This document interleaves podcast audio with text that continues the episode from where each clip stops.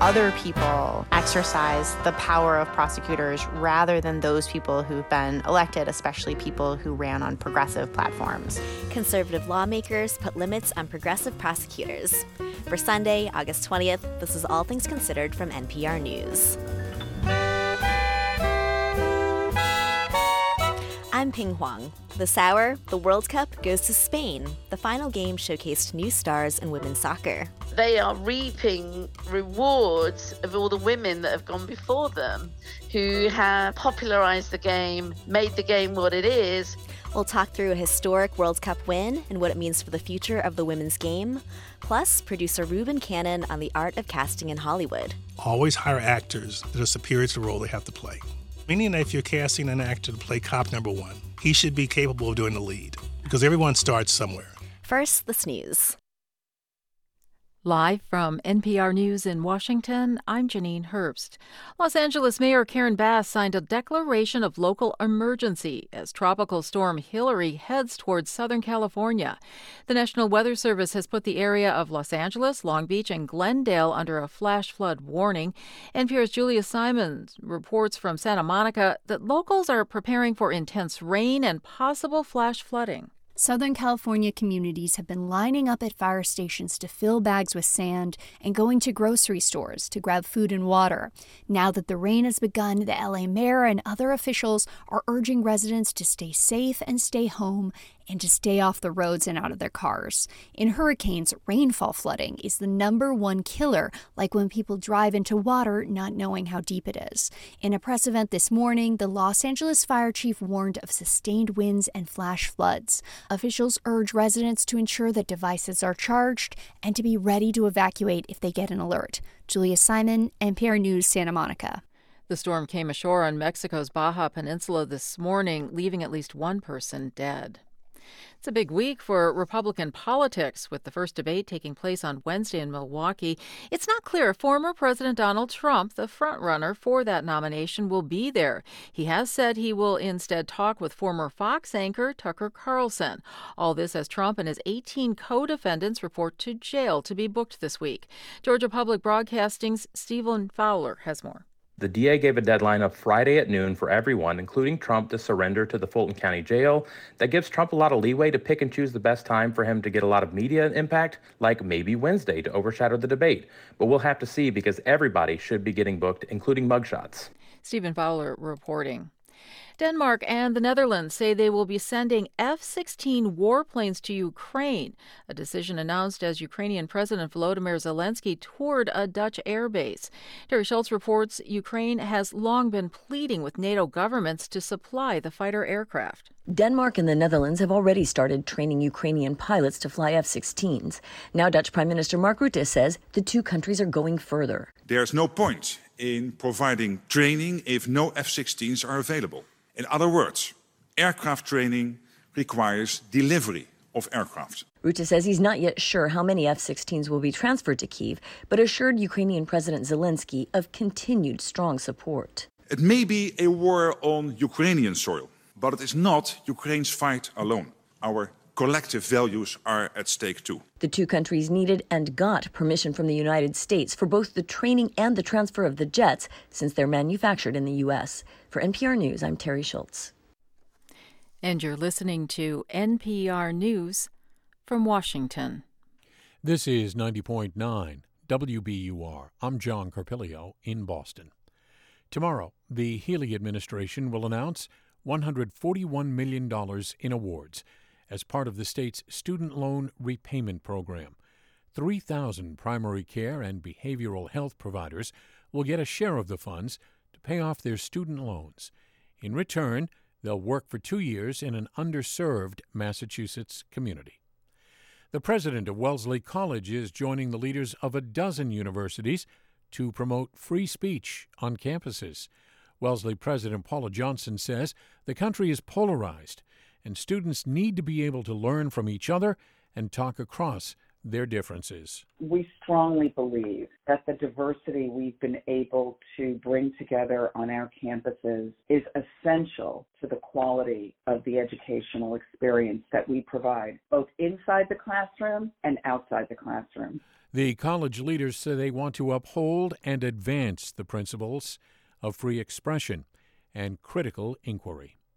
In Worcester this week, the City Council is expected to consider two proposals regulating crisis pregnancy centers. The Worcester Patch reports the proposals would govern how businesses advertise services. The centers generally promote themselves using language similar to abortion clinics and then steer women away from getting the procedure. The measures were proposed by a councilor more than a year ago. Funeral services will be held this week for the 44 year old Lynn woman who drowned last week while trying to save her 10 year old son at a waterfall in New Hampshire's White Mountains. A wake for Melissa Bagley will be held Wednesday at a funeral home in Lynn. A funeral mass is scheduled for Thursday morning at St. John the Evangelist Church in Swampscott. The Red Sox completed a three game sweep of the Yankees in the Bronx this afternoon. The final score the Sox on top 6 to 5. Clear skies tonight, temps in the mid 60s. Partly sunny again tomorrow, mid 80s.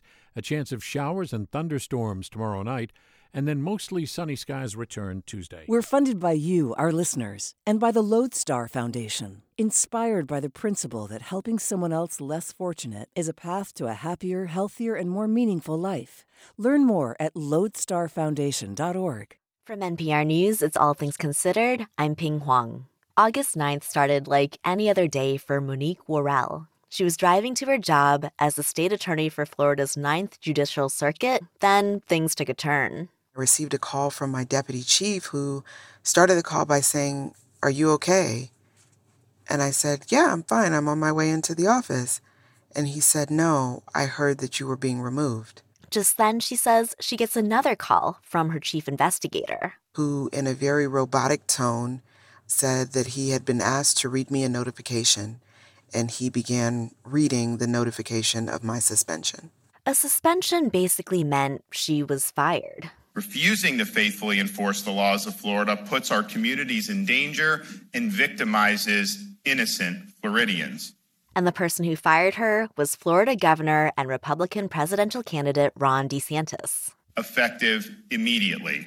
I'm appointing Judge Andrew Bain to take over as state attorney for the Ninth Judicial Circuit now, this was a big deal. State attorney is an elected position in Florida, and Monique Worrell ran in 2020 on a progressive platform. She promised alternatives to prison for first time and nonviolent offenders, to not prosecute low level marijuana offenses, and to change the way juvenile cases were handled. And she won big with more than 66% of the vote. That's why Worrell calls DeSantis' decision to remove her an attack on democracy. In a democracy, the people decide who they want to represent them, not the governor. That's a dictatorship. The thing is, this dynamic is playing out all over the country, from Pennsylvania to Texas to Missouri.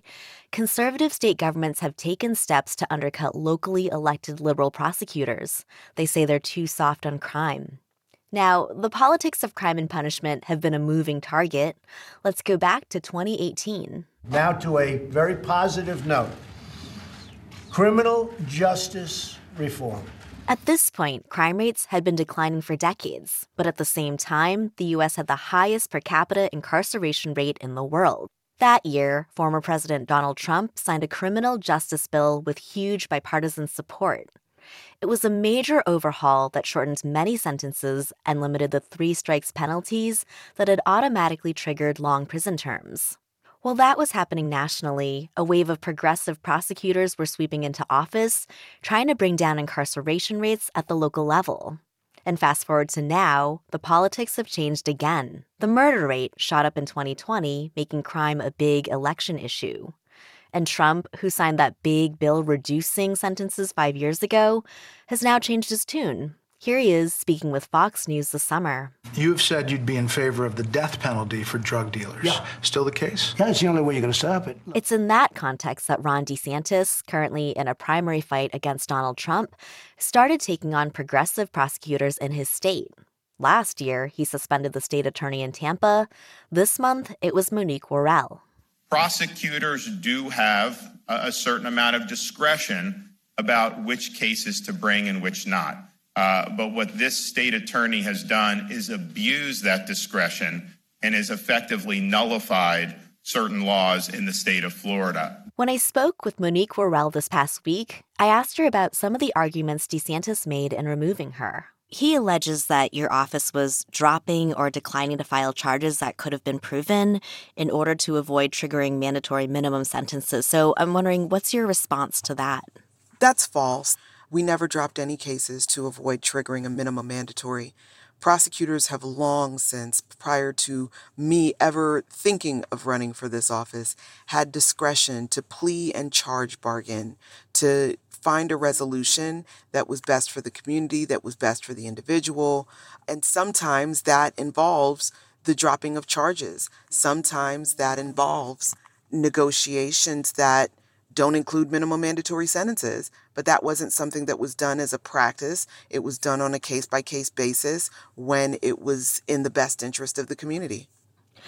The governor raised a few specific cases, including one of a 17 year old who was facing weapons charges but was released and then went on to shoot and kill his pregnant girlfriend. So, given what happened in that case, I'm wondering do you think your office should have done anything differently?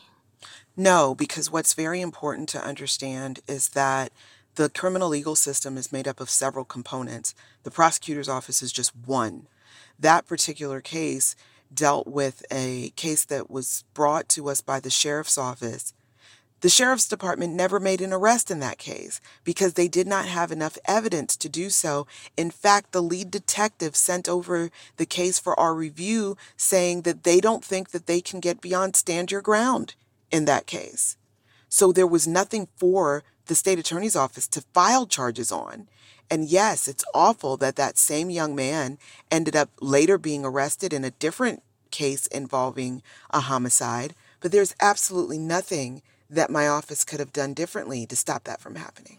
I want to ask you about the platform that you ran on. So, back in 2020, you campaigned for the job and you won on trying to reduce mass incarceration. And DeSantis is now arguing that your policies have made the community less safe. Do you think this is true?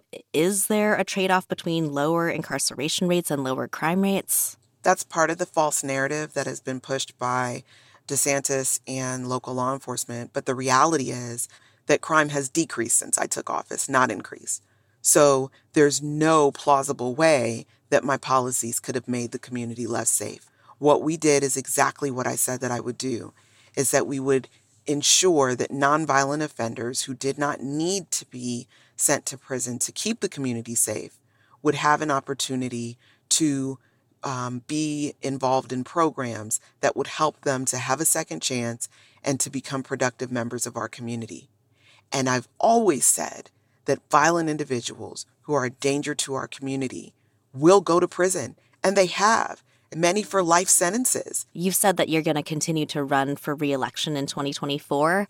Can I ask why, if DeSantis can just suspend you again? Because when you are faced with authoritarian practices, you don't just lay down and take it. I will run, and if the law finds that this is legal be removed as many times as it takes for us as a society to realize that this is undemocratic and we must not stand for this. And I intend to fight. Monique Worrell is the suspended state attorney for Orange and Osceola counties in Florida. Monique, thank you for joining us. Thank you so much. And I prefer to be referred to as the duly elected state attorney for Orange and Osceola counties. Although the governor has issued a suspension, it is important for people to know and understand that I am still the duly elected state attorney. And as we've mentioned, this backlash against progressive prosecutors isn't just in Florida. When I spoke about this with Carissa Byrne Hessick, director of the Prosecutors and Politics Project at the University of North Carolina, she told me there are three broad strategies that state authorities are using. The first category I like to think of as circumvention, where state officials are trying to have other people exercise the power of prosecutors rather than those people who've been elected, especially people who ran on progressive platforms.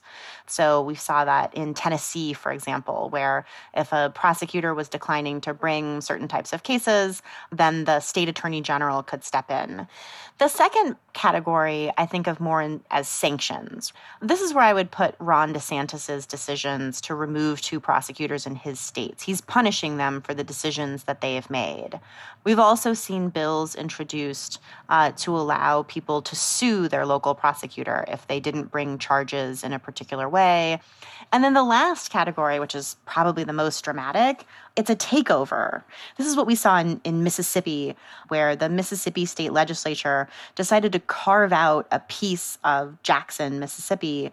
And instead of having the locally elected prosecutor be in charge of that piece of the city, they're appointing a prosecutor instead. I wanted to point out that it's not just exclusively Republican state officials pushing back on liberal prosecutors.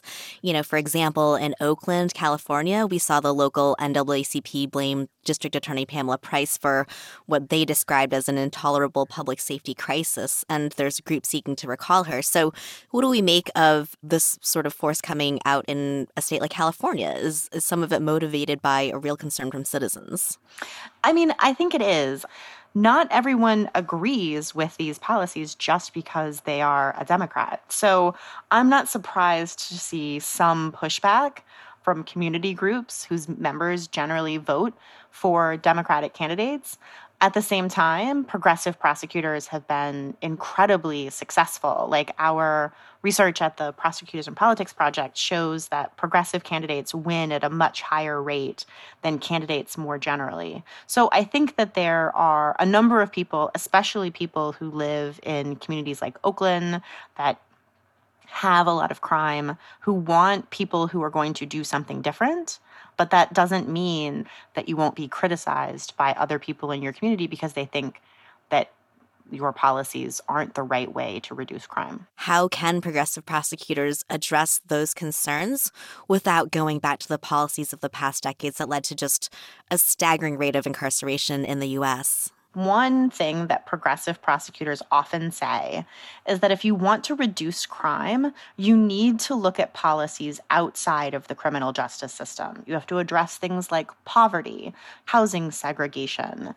The problem is, those things are, to the extent that they're controlled by the government at all, controlled by people who have other offices. So it's complicated for the progressive prosecutor to come into office, and then if crime spikes, talk about what they will do to address it mm-hmm. because the progressive prosecutor ethos is built on this idea that the criminal justice system is about doing justice. And if you want to reduce crime, you need to think more broadly about what justice really means. Carissa Byrne Hessick is the director of the Prosecutors and Politics Project at the University of North Carolina. This is NPR News. And thanks for listening to 90.9 WBUR. I'm John Carpilio. Glad you're with us. And coming up next at 6, the New Yorker Radio Hour. And climate change is among the topics tonight. Speaking of the climate, clear skies overnight with temperatures falling to the mid 60s, partly sunny. Another nice day tomorrow with temps in the mid 80s. A chance of showers and thunderstorms tomorrow night, and then mostly sunny skies return with temperatures in the mid 70s on Tuesday. It's 84 degrees in Boston. We're funded by you, our listeners, and by Lauren Holleran with Gibson Sotheby's International Realty in Cambridge, real estate brokerage that is grounded in data and committed to thoughtful design. LaurenHolleran.com. Electropop singer FC headlines our last Sound On musical festival of the summer at City Space. It's coming up this Thursday, August 24th, and you can get tickets at wbur.org/events. I'm Janine Herbst with these headlines. It's a big week for Republican politics, with the first debate taking place on Wednesday in Milwaukee. It's not clear if former President Donald Trump, the frontrunner for the nomination, will be there. All this as Trump and his 18 co defendants are expected to report to jail to be booked this week. The final game of a major soccer competition drew a lot of excitement to Nashville this weekend, thanks to the arrival of Inter Miami star Lionel Messi, who led his team to its first title in club history. And Blue beat Pink at the weekend box office. As Blue Beetle took the top spot with $25 million in ticket sales, Barbie came in second. I'm Janine Herbst, NPR News in Washington.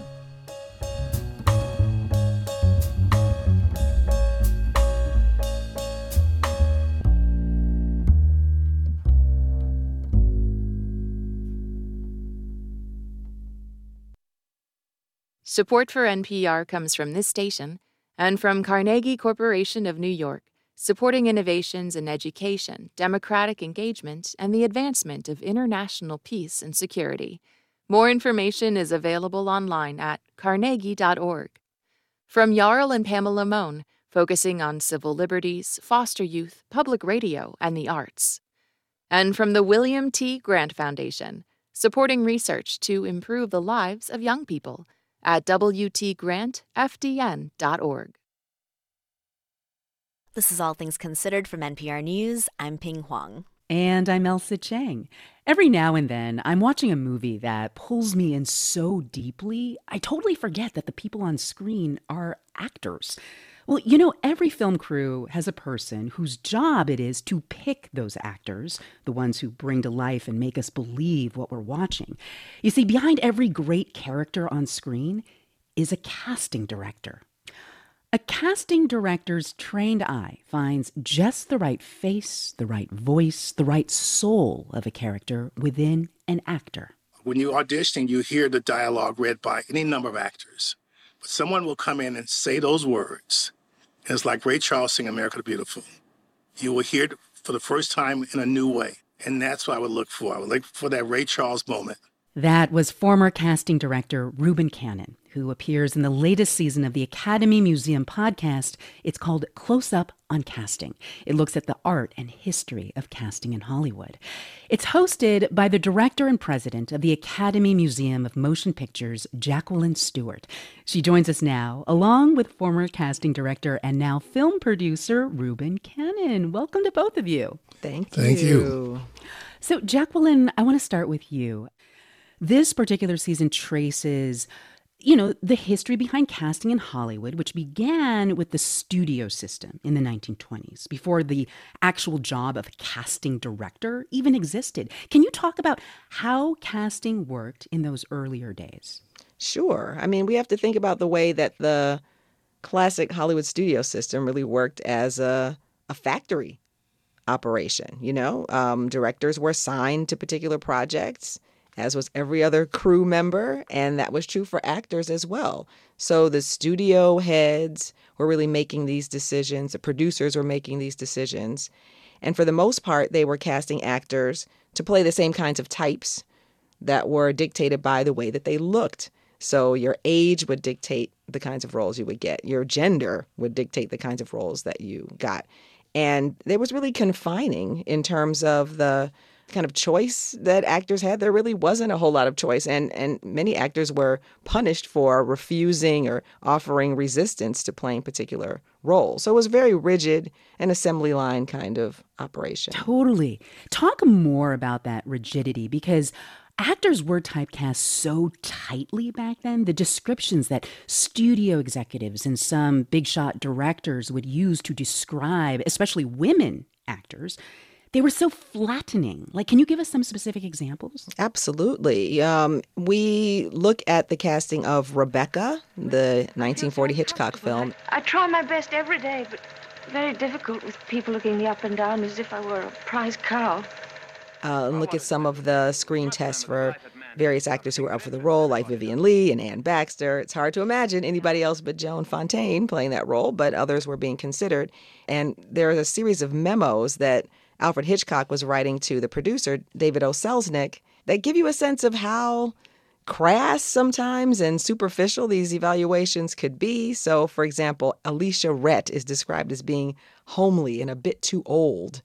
Um, Betty Campbell is described as being too ordinary, too chocolate box. And wasn't someone compared to porcelain or china? Yes, yes. Miriam Patty is described as too much Dresden china. Dang. these the shorthand ways of characterizing these artists clearly is not thinking about, oh, here's how we might cultivate this person. Here's how we might, you know, reveal different layers of what they can do, which fortunately is what happened later on as pioneering casting directors really began to work in a more nuanced way. Exactly. Let's talk about that. The whole studio system started to get dismantled in 1948 and casting directors started to come about. And I want to I want to go to you Reuben Cannon because you are yourself a casting director pioneer. You were the first African American casting director in Hollywood. You casted for films like The Color Purple. You were the head of television casting for Warner Brothers for some time. And I just love the story of how you got into this business. You literally started in the mailroom at Universal Studios, right? I mean, that almost reads like a screenplay already. well, actually, it's, it's pretty common because they they give these fancy names to these departments. Universal referred to the mailroom as a, the executive training program. and that's you know it's a, and you had to you were required to wear a shirt and a tie and a suit, and mm-hmm. you delivered mail throughout the lot. I tell the story that everything I need to know about Hollywood I learned in Chicago on my paper route. And on my paper route, there were three rules that you had to need to follow. One, deliver the newspaper every day. Get to know your customers so you can collect your fee for delivering the paper. Uh. Number three, the most important, don't get robbed. That's a good one, yes. Exactly. So, how do those principles apply to Hollywood? So, I'm now in the mailroom delivering mail to Hitchcock, Paul Newman, uh, Hal Wallis you know, on the studio lot, and well, the same thing. Deliver the mail promptly on time. Get to know the people you're delivering to because you may need a letter of recommendation. And number three, don't let anyone rob you of your dream. and oh, um, so yeah. the mailroom, um, you know, it was truly it was an opportunity to learn from the ground up and your how a studio functions. Well, you eventually worked your way up in the studio to become a casting director, and I'm curious, Reuben what do you think it is about you personally and the way that you relate to people that made casting such a natural fit for you? Well, the person that hired me to work in casting was a gentleman named Ralph Winters. Ralph Winters was the head of casting for Universal Television. And Ralph Winters gave me the mantra that I've used, which is that, yeah. Reuben, always hire actors that are superior to the role they have to play. Huh. What did he mean by that? Well, meaning that if you're casting an actor to play cop number one, he should be capable of doing the lead because everyone starts somewhere.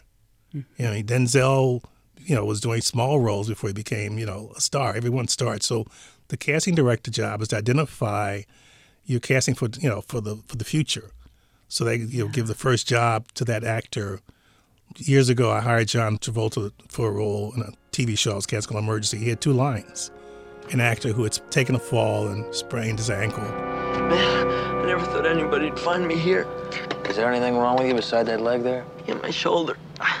Let's see. You know, once again, he was far superior to what the role required. Wait, wait, this is before Grease and Saturday Night Fever? Like way before that? You saw John Travolta? Oh, absolutely. Wow. He's not just there as a background atmospheric player, he's there present as an actor. And this point that Reuben is making is so illuminating. It was for me because this is where the discipline and the nuance of knowledge of a casting director becomes so important because part of what you all do is you recognize things that the producers don't necessarily see, that the director may not see.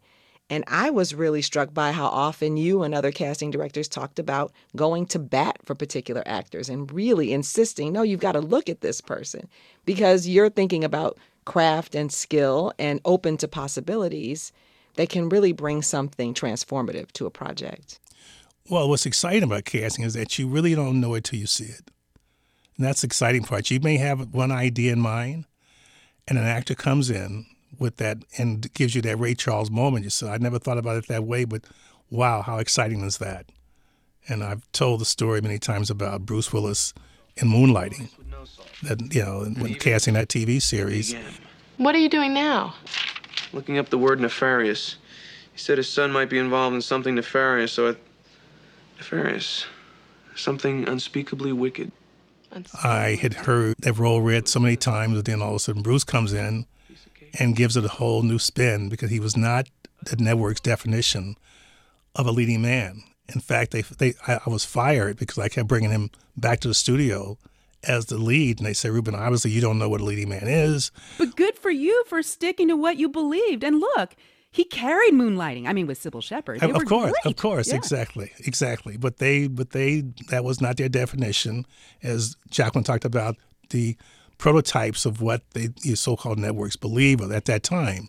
Well, given all the nuance that you have to consider when you are picking an actor to fill a role. How important is it that casting directors reflect a diverse array of lived experiences and identities? It's the only way you're going to ever achieve any degree of uh, reflection of society if you don't have people in the room that does reflect society. Mm-hmm. I know personally, for me, I've cast enough shows that if it were not for my presence as a black man, the role would not have been cast to black actors, women, but particularly when it comes to black actors you know, my presence there so I could bring up a name and either out of fear or, or my persuasiveness, you know, the producers and directors say yes. Now, once again, I'm offering them actors that are superior to the role. This is not tokenism. This is not mm-hmm. doing anyone a favor. This is going to be an enhancement to the project. Yeah.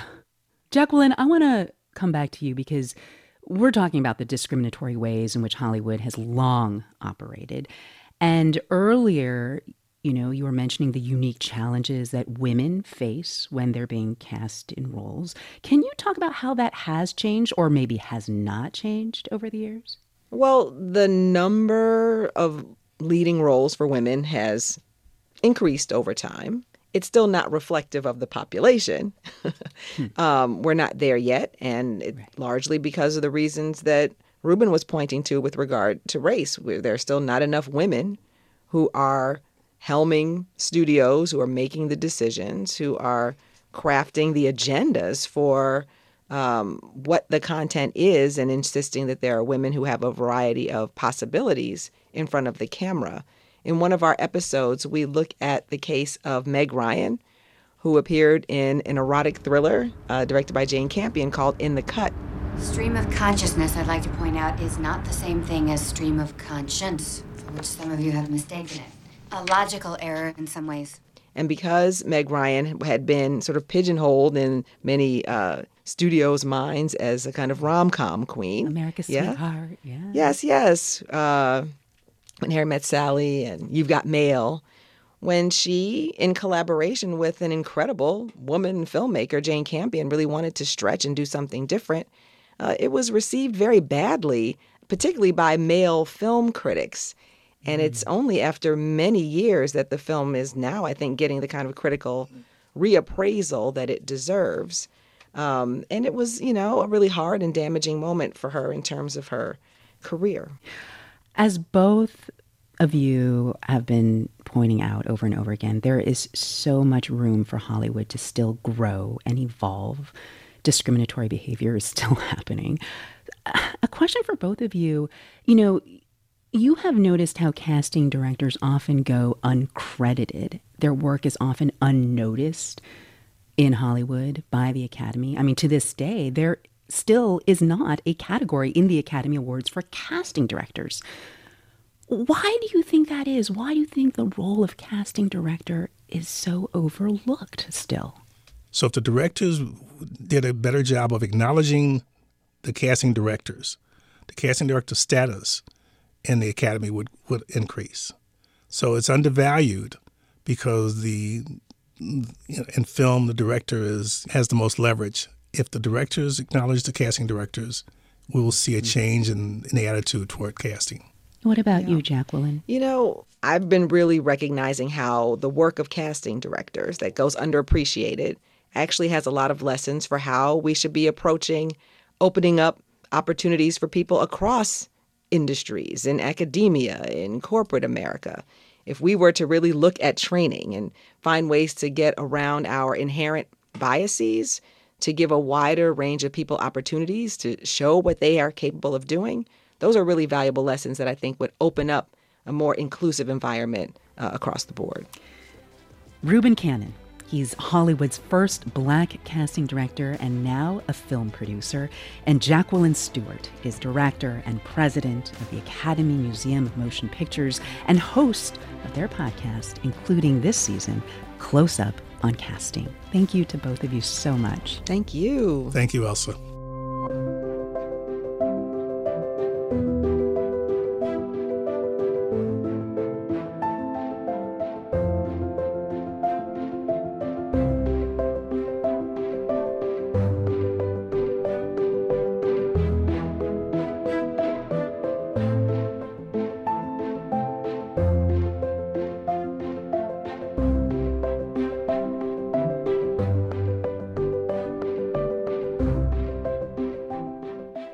Listening to All Things Considered from NPR News. Cheers in Madrid, tears in London. Spain's national soccer team beat England today to win the Women's World Cup. The match was played in Australia but broke TV viewing records across the world. NPR's Lauren Frayer watched alongside Britons and Spaniards outside a sports bar in London, and she joins us now. Hey, Lauren. Hi there. So, Lauren, were you sandwiched between rival fans? That sounds like it could be pretty awkward. It totally could have been, but it wasn't. I mean, the atmosphere was festive and also serious. Everyone was like glued to the game. Mm-hmm. Tickets for three big fan zones here in London sold out literally within eight minutes of Ooh. going online. The sports bar that I was at near Victoria Station put up giant screens outside, and people crowded around, like literally sitting in in like flower planters to watch. And when the final whistle blew after 13 minutes of stoppage time, here's what it sounded like. Those are Spain fans cheering, but also England fans clapping for them. Huh. I spoke to Carla Gomez. She's a Spanish computer engineer living and working in London. We've always obviously supported the men, and the fact that there's so many people here supporting the women um, has been amazing. Like in, my, in the offices as well, they put all the games, and I think that is really inspiring, and it's literally like she says this is like a celebration of women's sports. And honestly, like I expected big crowds of women, right? But where I was, it was like 50 50. There were so many men in England and Spain jerseys.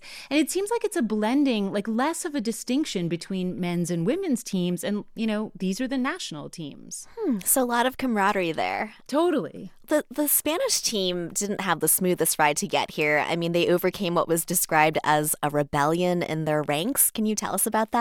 Yeah, so some of the Spanish players have been unhappy with their coach, and you could see that on the field. Like at their semifinal victory, the team was celebrating in one portion of the field, and the coach was celebrating, like, kind of on his own in another part of the field. But this Spanish mm. team got over that. Like, they didn't let what the Spanish press have called a mutiny interfere with their concentration on the field, and they really dominated this game. Yeah, so so if this is really a celebration of women's sports, I'm wondering where we go from here. Equal pay, for one thing. I mean, that's a cause that the US national team has really brought to the fore internationally. Here in England, nominally, there's equal pay for international play, mm-hmm. but club play is where the players make the big bucks. And the average male player in England's Premier League makes like millions a year, and the average woman makes tens of thousands a year. So they've got a long way to go. It's a huge difference, yeah. Yeah. I mean, also women's pro leagues. Like the best female players in the world used to go to the USA. England now has the Women's Super League. Spain has Liga FA. Um, Pien, remember that movie Bend It Like Beckham from 20 years ago? Yeah, yeah, I'm with you. Yes, that that iconic movie about girls soccer in the UK. So I spoke this week to the film's director. Her name is Gurinder Chadha, and she explained this metaphor in the title of bending it, like bending the rules to achieve your goal. And she says that's what female soccer players have done in the past 20 plus years since her movie came out. Like she made that movie in the era of stars like Mia Hamm and Brandy Chastain and she says today's stars are standing on their shoulders. That they are reaping the rewards of all the women that have gone before them who have helped popularize the game, made the game what it is. That's bending it. That's right. and that's what she means by bending it like Beckham. Thanks, Lauren. Thank you.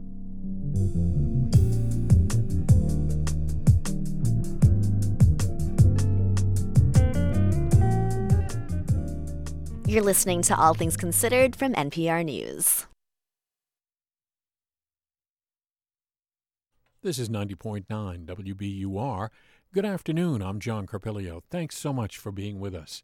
Up next at 6, the New Yorker Radio Hour, and a Republican leader of the Conservative Climate Caucus and the new director of the Sierra Club talk about convincing skeptics to act on climate change. Turn your old vehicle into new news. Support the programs you love by donating your car or boat to WBUR. Details at wbur.org/cars. The Red Sox completed a three-game sweep of the Yankees this afternoon, 6 to 5 in the Bronx. Clear skies tonight, mid 60s, partly sunny, mid 80s tomorrow. Chance of showers and thunderstorms tomorrow night, and then sunshine returns mid 70s Tuesday. We're funded by you, our listeners, and by Zoo New England. Boston Lights, presented by National Grid, is back at Franklin Park Zoo. Experience hundreds of amazing lanterns. I'm Janine Herbst with these headlines. Tropical storm Hilary made landfall in Mexico this morning. At least one person died. This as the storm barrels to Southern California, where residents are bracing for heavy rain and possibly catastrophic flooding. The storm is expected to head to Nevada tomorrow morning. Denmark and the Netherlands say they will send F 16 warplanes to Ukraine after President Volodymyr Zelensky visited Stockholm to once again request the military aircraft. And Spain won the Women's FIFA World Cup Soccer Championship in Australia today, beating England 1 0. Thousands turned out on the streets today celebrating Spain's first international trophy. I'm Janine Herbst, NPR News.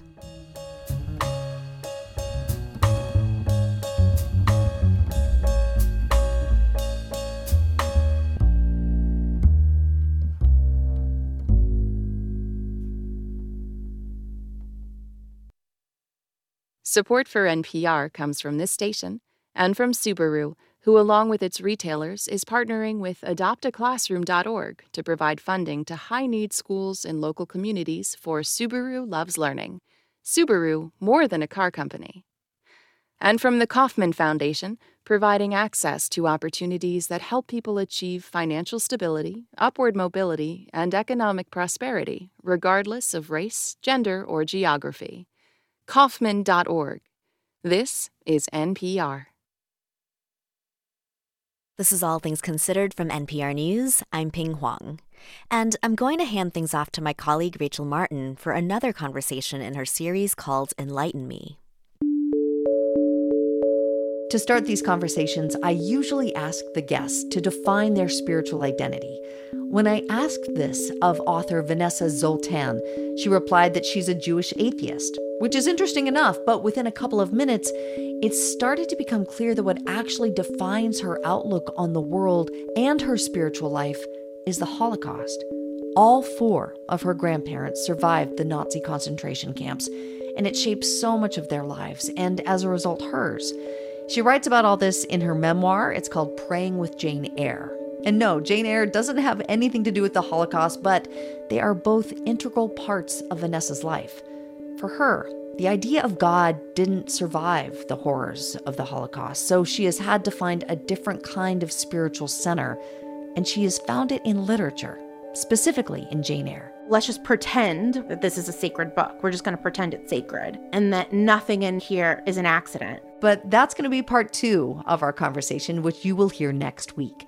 Today, in part one, we'll hear how Vanessa Zoltan built a spiritual identity out of her family's trauma and how that led her to what she describes as a calling to be an atheist chaplain in prisons and hospitals. I would say genuinely, like the religion that I was raised in and the theology that I was raised in was the Holocaust. The theology you were raised with was the Holocaust. Yes. That is a really provocative sentence. Yeah, and it's I'm really not trying to be provocative. Yeah. I know how it sounds, but I was raised all four of my grandparents were Auschwitz survivors. My parents were both you know born right after the war to recent survivors and every law I was taught as to how to walk through the world was through the orientation of the Holocaust. Like you don't get in lines. Uh, you know, our people have stood in enough lines. You always get involved. If you see anything that you don't understand that's going on with a neighbor, you get involved. Mm. The like course of bureaucracy is always to be questioned. Um, we were taught to sort of look at our friends and wonder whether or not they would hide us if we ever needed to be hidden. So I think like very much the theology that I was raised in was a, a theology of the Holocaust. And it, that wasn't like a grim joke, like, "Hey, you know, the Joneses around the corner. Do you think they would hide us?" That it wasn't. It wasn't funny. It was serious when your family talked about that. Yeah, it was really serious. And it was, um, so, I mean, my father was a refugee from Hungary. He had to leave with his father one day, you know, pretending that they were going to Austria for tooth surgery. And it was, you know, certain neighbors who were able to help them get out and get the right paperwork to get out. So my dad wasn't just raised with the stories, but like it's very real for him that, like, at any moment you can have to leave your country. And this is true, you know, this is the lived truth of probably half the globe, right? That at any moment you might have to leave. Mm. And so keep your eye out for who could help you. Mm-hmm. But also at any moment someone else might be the person who needs to leave or needs help. So keep your eye out as to who you can help. Even just, you know, a seamstress who lived next door to my dad's parents hid my grandparents' wedding album. They got married before the war and both survived, which is wild. But we have their wedding pictures because this woman saved them for us. Mm. And like, this was not like a great heroic act. Like, she didn't risk anything. And yet, right, like, my family is very grateful to her. And so, like, what are the things that you can do literally for your neighbors? And I watched my parents do that my whole childhood. And that was all Holocaust response.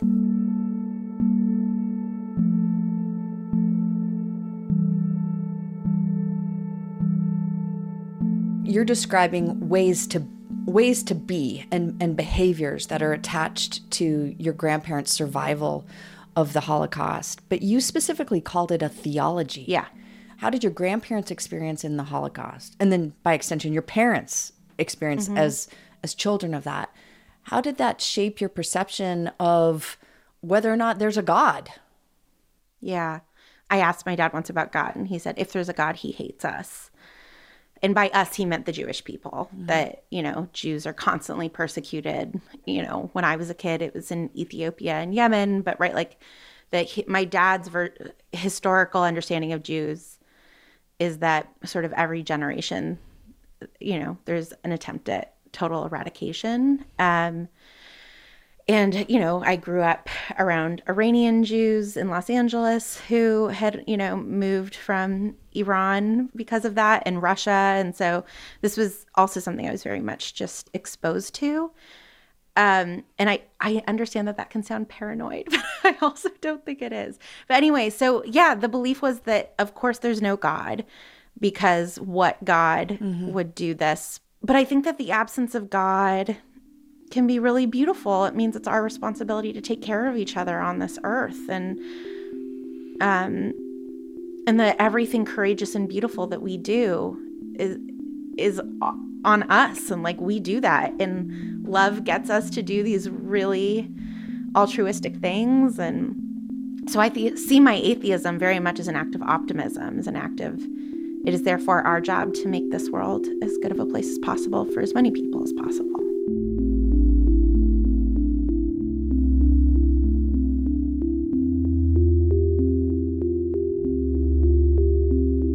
Do you remember any prayers in your home when you were growing up to God specifically? I mean, did your did your parents do that? Yeah, we did Friday night dinner, uh, Shabbat dinner. So we did the prayer over the wine, over the challah, um, over the meal, over the uh, lights. My father would bless the three children. Um, and my grandparents, when it was at their house, would bless all seven grandchildren. It, you did it it wasn't to God. You did it because it's what you did as because you're Jews, and mm-hmm. that's what Jews do. Mm-hmm. And it's just like ungrateful not to. I don't mm-hmm. know. My grandfather was not only an atheist, but like really spat in the face of religion a lot of his life. He had a very complicated relationship with religion. But when his wife of 50 years, my grandmother, passed away, he went to temple every day, twice a day, to say the mourner's prayer for her. And when it wasn't time to be reciting the Kaddish, he would read the LA Times like he was not following the service at all, but then would stand up and do the Kaddish. And we asked him if he thought it mattered, if like God was paying attention or if, you know, my grandma heard him or anything. And he was like, no, it's just what she deserves. Hmm. And so, yeah, there still didn't seem to be any sort of like belief in God. It was just that's how you show someone you love them is they die knowing that that is what you will do for them and then you honor that commitment and do it.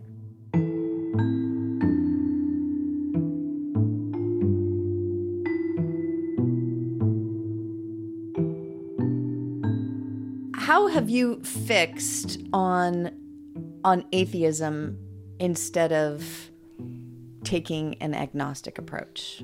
I mean, yeah, which would which would leave open the possibility that that something is out there, something bigger than us than we just it's impossible to know. How are you so firm? I um I see myself as like part of a tapestry. I, I'm a chaplain, and so I see myself as like one of the things that religion has to have on offer. One, I would like to be one of the positive things that religion has on offer. I think religion has a lot of great things, and I think atheist chaplains are a necessary part of that tapestry. Mhm. Someone who is gonna say, "No, it just sucks that your mom died. She isn't in a better place. It just sucks. She's just gone. You're just not going to talk to her again. And like absolutely sit with someone in that. Um I I think that like I have a role and a call on this planet to like to be that person, Mhm. to be um most of the community members who I work with and serve are ex evangelical, ex Mormon, have somehow been really hurt by traditional religion. And so to be a place where I'm like, that's just never gonna happen here feels really important to me. Um, it sort of having that boundary creates a safe space, um, or a safer space at least. And then I also just to me it's about the afterlife. I just like I I think the afterlife is a tool of oppression for the most part, obviously with big exceptions. Say And more. So Say more. it's really easy to say to someone like it's great that you're suffering in this life because you'll get your just rewards in the next life. It is something it is a form of christianity that has been taught to enslaved people across the globe you know for Mhm. 700 years. I think that it is a way to keep people from revolting um telling them that they're going to get their just desserts in the next life. Um and I yeah, I there are very few forms of the afterlife that are appealing to me. I don't like the idea of the prosperity gospel. I don't mm-hmm. it, I, I need things to have like good results on I'm results oriented, Rachel. I want them to have good results on this planet. I'm data driven in my religion. And so no afterlife, which makes like no room for God because I want us to be solving these problems on on this planet. And you don't think people you, are alive. You don't think you can hold both those ideas at the same time. I think I intellectually can. I think that um I don't want to. I want to like marvel in the beauty of like the fact that lions exist and despair at the fact that they're dying from be- overheated being overheated because we've like ruined this planet and not leave myself the option to put a silver lining on it of like well you know everything goes to dust and and, and not saying that religious people have only cheap grace i just don't want to even give myself that opportunity i want to just confront the realities Hmm. of the suffering and I don't think enough people take that position. And so, and I feel very like I was raised to take that position. I don't think everybody should. I was raised to be like, nope, your cousins died and they're not in a better place. They're just dead. And the world is worse because they were not able to grow. Um, and so I feel like this is a muscle that I have. And I don't know why. It's messed up, but I do. I think it's a gift that I have to offer my atheism.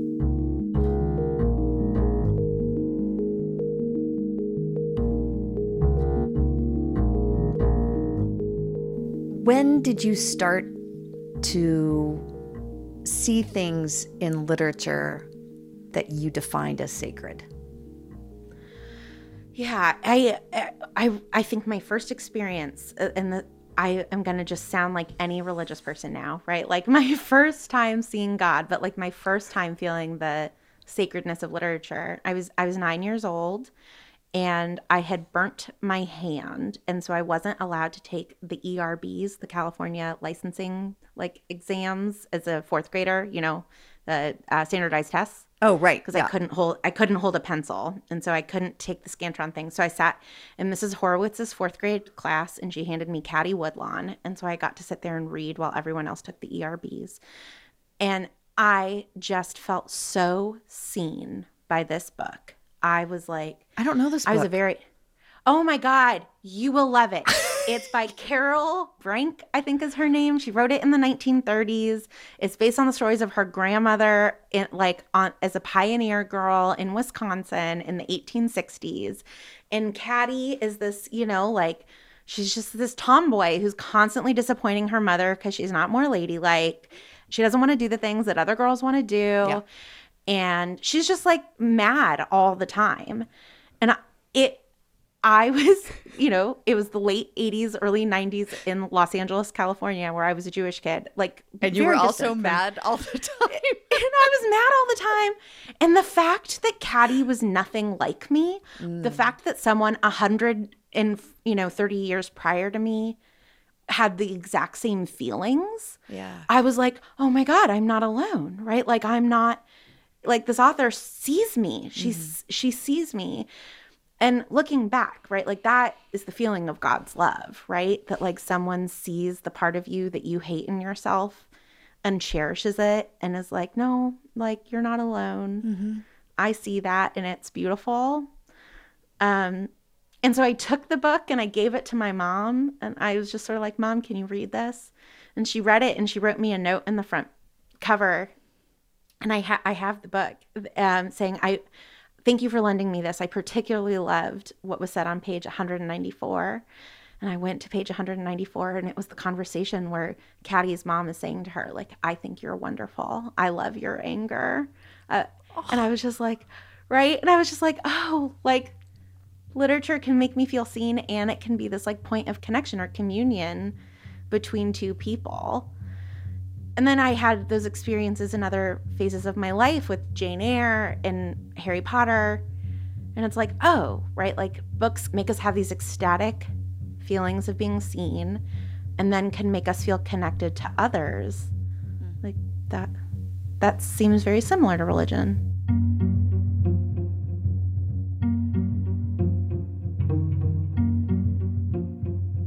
That was atheist chaplain and author Vanessa Zoltan speaking with NPR's Rachel Martin.